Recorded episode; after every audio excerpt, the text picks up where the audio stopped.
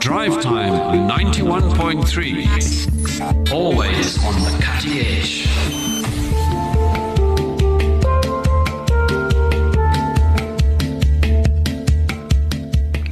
Welcome back to the show. 072 238 0712 is uh, the WhatsApp number, and uh, you can give us a drop us a line there. The Center for Conflict Resolution Cape Town, in collaboration with the Deutsche Gesellschaft für internationale Zusammenarbeit, will hold a public dialogue on who owns SADC.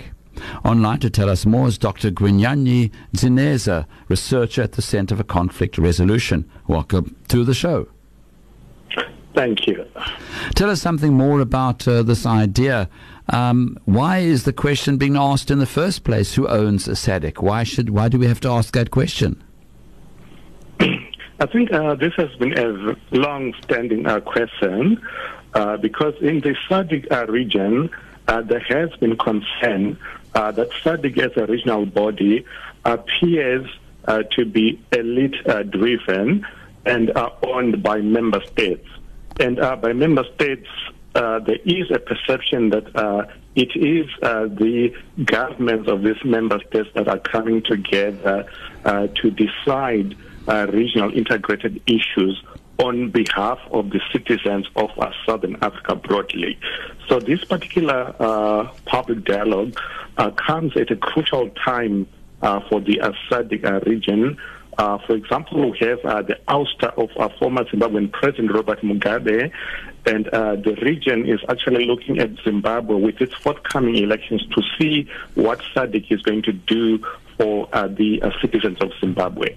So, in a nutshell, I think uh, this question revolves around the issue of SADC not just being a sum of the governments of member states, which are important but uh, SADC also being uh, broadly owned uh, by the ordinary citizens, the media, the civil society, the private sector, as well as uh, research institutions, to name but a few. So, in other words, so what's been asked, uh, to sort of summarize what you've said, is a SADC representative of the people it's actually meant to represent? Yes. If one looks at the history of, of SADC and, and what it's achieved, do you think SADC has managed to follow uh, the principles set out by the AU, um, particularly um, on, on, on, on the issues at hand, uh, particularly things like peer review?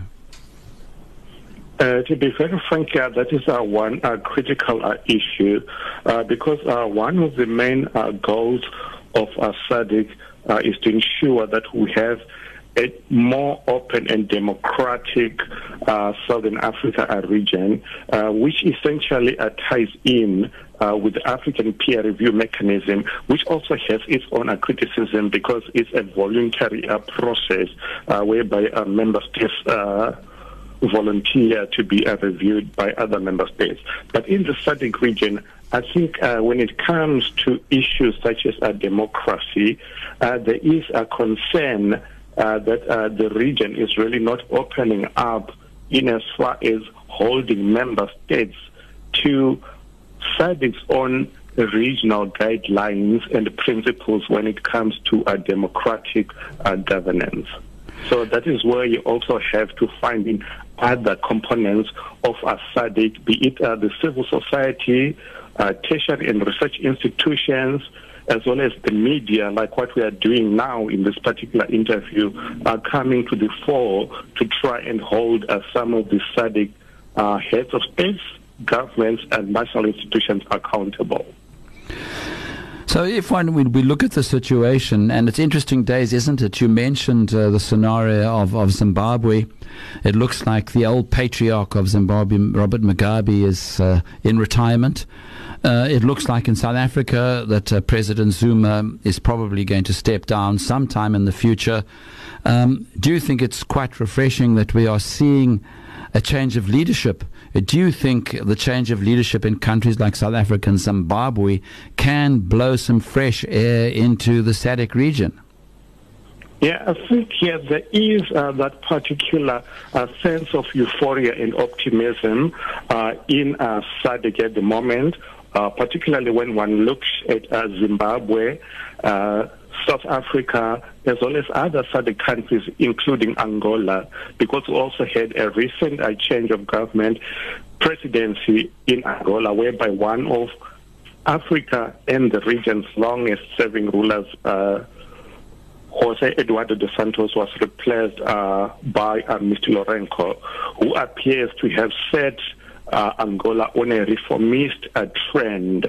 And uh, in uh, Zimbabwe, we also have uh, this uh, euphoria uh, post uh, Robert Mugabe, whereby people are optimistic uh, that the new leadership under President uh, Emmerson Mnangagwa might uh, open up the political space in that country and ensure that Zimbabwe has uh, credible elections in uh, mid uh, 2018 that could then lead to Zimbabwe normalizing its relations with the international community, which is key to Zimbabwe's economic recovery.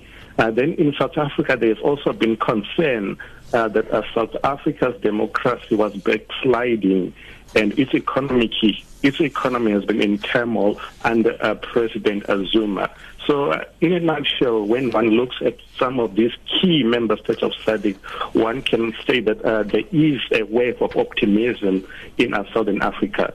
But I think uh, that particular wave of optimism might fade if some of these uh, new governments or regimes in states such as, for example, Zimbabwe, do not implement uh, more democratic, people-centered uh, developmental agendas.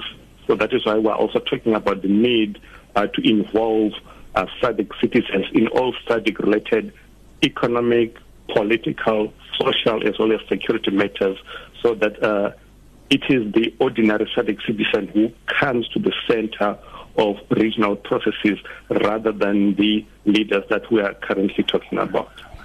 And if you're interested in what we're discussing, um, the Center for Conflict Resolution, in collaboration with the Deutsche Gesellschaft für internationale Zusammenarbeit, I'm not going to say that word again, is holding a public dialogue on who owns SADC, civil society and regional integration in Southern Africa, Friday the 16th of February at the Centre for the Book, 62 Queen Victoria Street in Gardens, from 17.30, half past five until around about uh, 7 o'clock.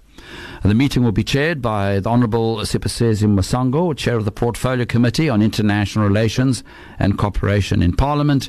Other guest speaker, Professor Arthur Mutambara, Deputy Prime Minister of Zimbabwe, also Professor Chris, Chris Landsberg, South African Research Initiative Chair of African Diplomacy and Foreign Policy at the University of the Johannesburg. Centre for the Book, 62 Queen Victoria Street at uh, 17.30 Friday, 16th of February. Dr. Gwinyayi uh, Dzinesa, researcher at the Centre for Conflict Resolution. Thanks for your time. Good luck for Friday. Thank you, sir. Drive Time 91.3. Always on the cutting edge.